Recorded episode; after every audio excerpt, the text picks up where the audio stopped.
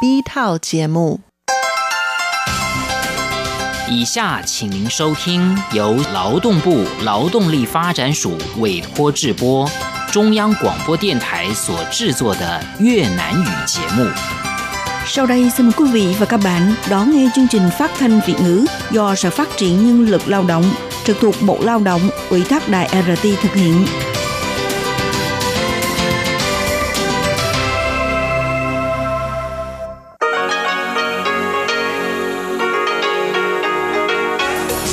Đây là Đài Phát thanh Quốc tế Đài Loan RTI.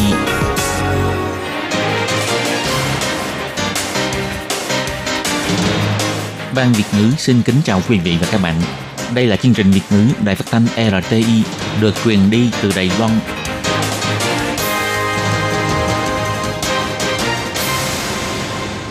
Hello, tôi Kim xin kính chào các bạn. Hoan nghênh các bạn đã đến với chương trình Việt ngữ ngày hôm nay của chúng tôi.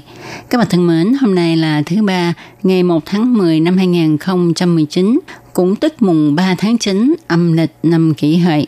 Chương trình Việt ngữ ngày hôm nay của chúng tôi sẽ bao gồm các nội dung chính như sau. Mở đầu là bản tin thời sự trong ngày, tiếp đến là chuyên mục tin vắn lao động nước ngoài, rồi đến chuyên mục tiếng hoa cho mấy ngày, chuyên mục tủ kính sinh hoạt và sau cùng chương trình của chúng tôi sẽ khép lại với chuyên mục giờ hàng các bạn.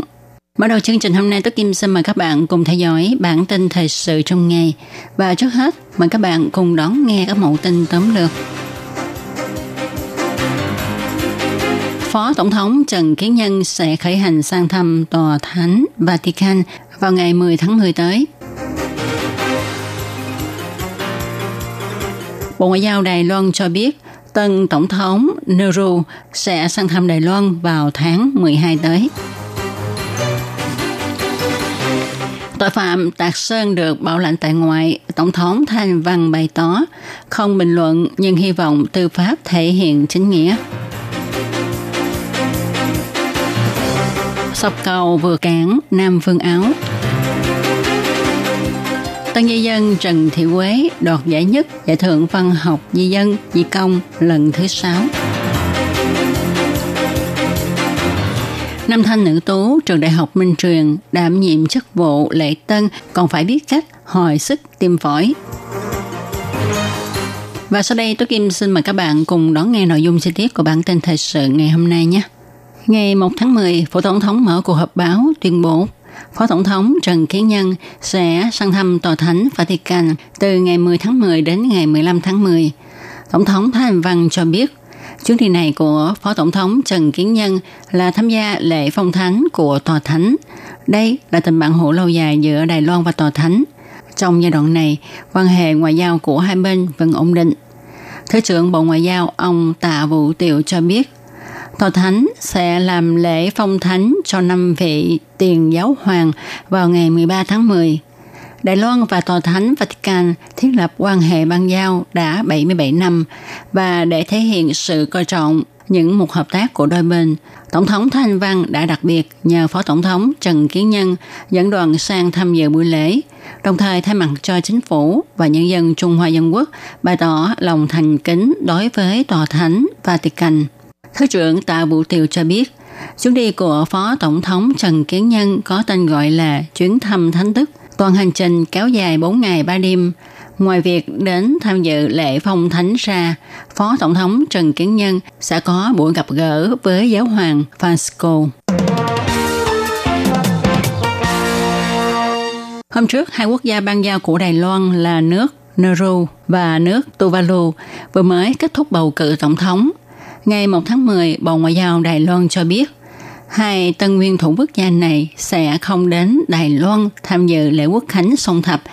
Nhưng tân tổng thống nước Nehru đã lên kế hoạch sang thăm Đài Loan vào tháng 12 tới. Còn tân thủ tướng nước Tuvalu thì đợi xác định ngày rõ ràng rồi mới công bố.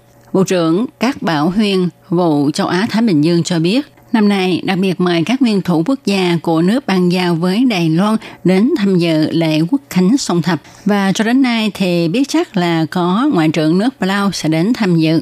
Còn tân tổng thống nước Nauru và tân thủ tướng nước Tuvalu thì Bộ Ngoại giao không mời họ đến tham dự lễ quốc khánh vì sợ quan khách nhiều sẽ tiếp đãi không chú đáo nên sẽ sắp xếp cho hai vị này đến sau. Mặt khác, về tình hình đến tham dự lễ quốc khánh Đài Loan của giới chính trị Nhật Bản, có lẽ sẽ có gần 60 nhân sĩ Nhật Bản đến Đài Loan tham gia lễ chào mừng quốc khánh Trung Hoa Dân Quốc. Ca sĩ Hà Vận Thi, Hồng Kông bị tạc sơn. Hai tội phạm đã bị cảnh sát bắt giữ, nhưng tòa án địa phương ở Đài Bắc cho họ được bảo lãnh tại ngoại. Bộ trưởng Bộ Nội chính ông Tự Quốc Dũng bày tỏ sự thất vọng đối với quyết định của tòa án và hy vọng phía viện kiểm soát có thể kháng cáo. Đối với sự việc này, Tổng thống Thái Anh Văn bày tỏ Bà biết rõ người dân Đài Loan có những ý kiến khác nhau về vụ việc này, nhưng là tổng thống nên bà cần phải tuân thủ theo ranh giới của hiến pháp, nên bà không tiện cho lời bình luận. Tổng thống Thanh Văn cũng chỉ ra, kỳ vọng cơ quan tư pháp có thể thể hiện xã hội chính nghĩa, đảm bảo lợi ích quốc gia. Tại Đài Loan, bất kỳ tổ chức tội phạm nào cũng sẽ bị nghiêm trị. Cảnh sát sẽ dùng phương thức phá án có hiệu quả nhất. Tổng thống Thanh Văn nói, là tổng thống nên bà cần phải tuân thủ theo ranh giới của hiến pháp. Tôi không bình luận về việc này, nhưng tôi cần phải nói và chúng ta hy vọng cơ quan tư pháp nên phán xét công bình, đảm bảo lợi ích quốc gia. Ngoài ra, Bộ trưởng Bộ Nội chính là lãnh tụ về an ninh xã hội. Ông đã đưa ra ý kiến. Ông hy vọng Viện Kiểm soát kháng kiện. Tôi xin nhấn mạnh một lần nữa, hành vi của bất kỳ tổ chức nào mang tính phạm tội, nhất là liên quan đến bạo lực, đều bị trừng phạt tại Đài Loan.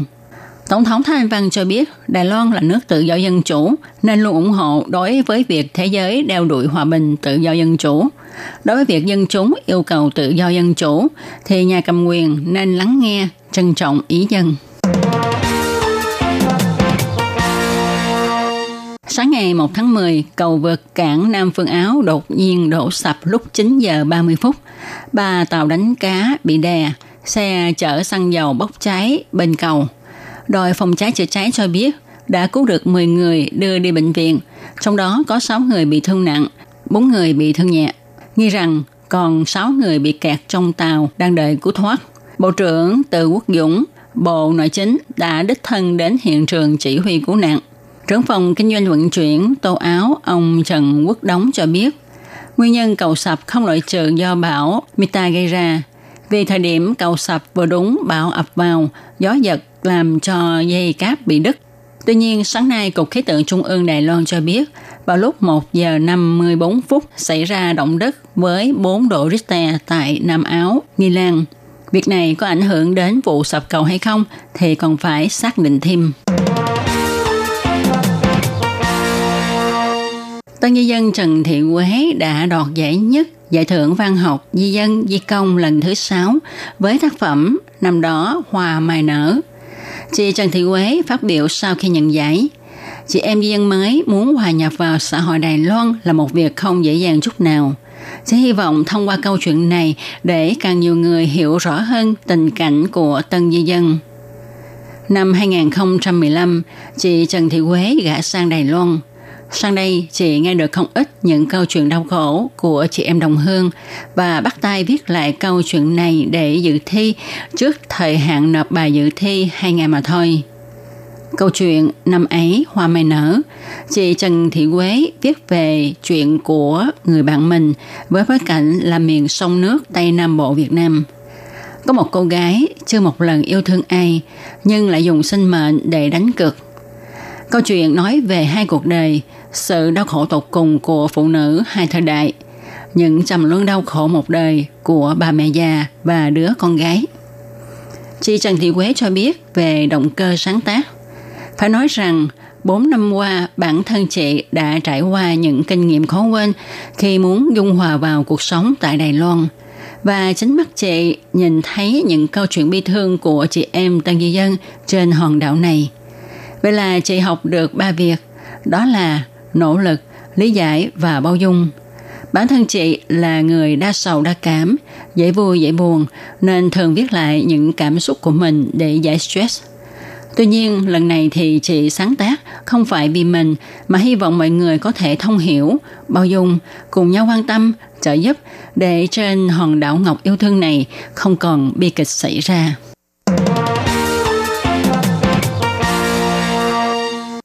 Các thanh niên nam nữ trong đội lễ tân đón tiếp quan khách đến tham dự lễ quốc khánh Trung Hoa Dân Quốc của trường Đại học Minh Truyền. Ai ai cũng đều xinh đẹp, lại giống minh tinh. Như sinh viên Triệu Bích Kỳ thì giống diễn viên Quế Luân Mỹ.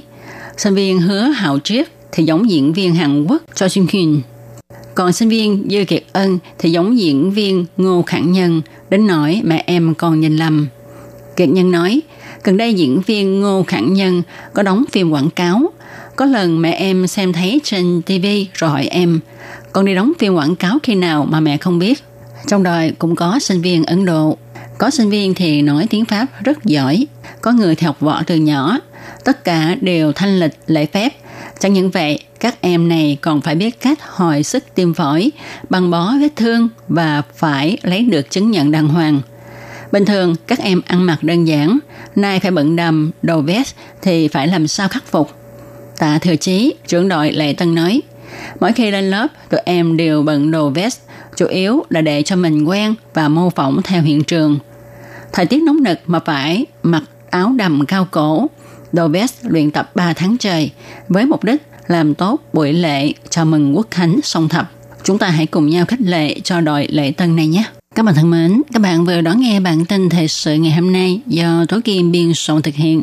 Tố Kim xin chân thành cảm ơn sự chú ý theo dõi của các bạn. Tiếp sau đây Tố Kim xin mời các bạn cùng đón nghe phần thông báo.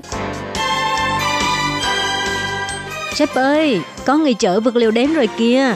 Vậy thì kêu một vài công nhân tới giúp để bưng vật liệu xuống. Mấy người lao động nước ngoài này trông rất là siêng năng anh nhỉ? Ừ, họ làm việc chăm chỉ lắm. Thưa ông chủ, có nhân viên tư vấn lao động nước ngoài của chính quyền thành phố Tân Bắc đến thăm ạ. Chào ông, chúng tôi có nhận được cú điện thoại khiếu nại của lao động nước ngoài. Anh ấy nói là anh ấy bị trừ lương nhưng mà không biết tại sao bị trừ và mong ông trả lại số tiền bị trừ cho anh ấy. Tiền lương chúng tôi trả đầy đủ hết mà. Với lại chúng tôi cũng có ghi rất là rõ ràng. Làm sao lại có chuyện trừ tiền anh ấy được chứ?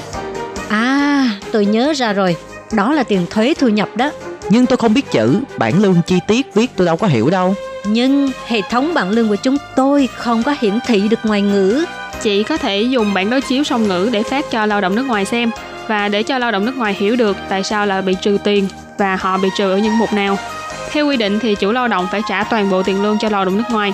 Ngoài có thể khấu trừ phí bảo hiểm lao động, bảo hiểm y tế, rồi thuế thu nhập và phí ăn ở, thì các loại chi phí khác đều không được trực tiếp trừ trong tiền lương của người lao động nước ngoài. Và ngoài ra còn phải cung cấp một cái bản chi tiết tiền lương bằng tiếng mẹ đẻ của người lao động để cho người lao động người ta có thể hiểu rõ được những cái nội dung trên đó. Cô hãy đi giải quyết vấn đề này nhanh lên. Đừng vì ham chút lợi nhỏ mà mất việc lớn, lại còn bị phạt tiền nữa. Vâng, tôi đi xử lý việc này ngay lập tức ạ. À. Lương phải được thanh toán đầy đủ, bản lương chi tiết phải dùng song ngữ, như vậy người lao động nước ngoài mới yên tâm làm việc được.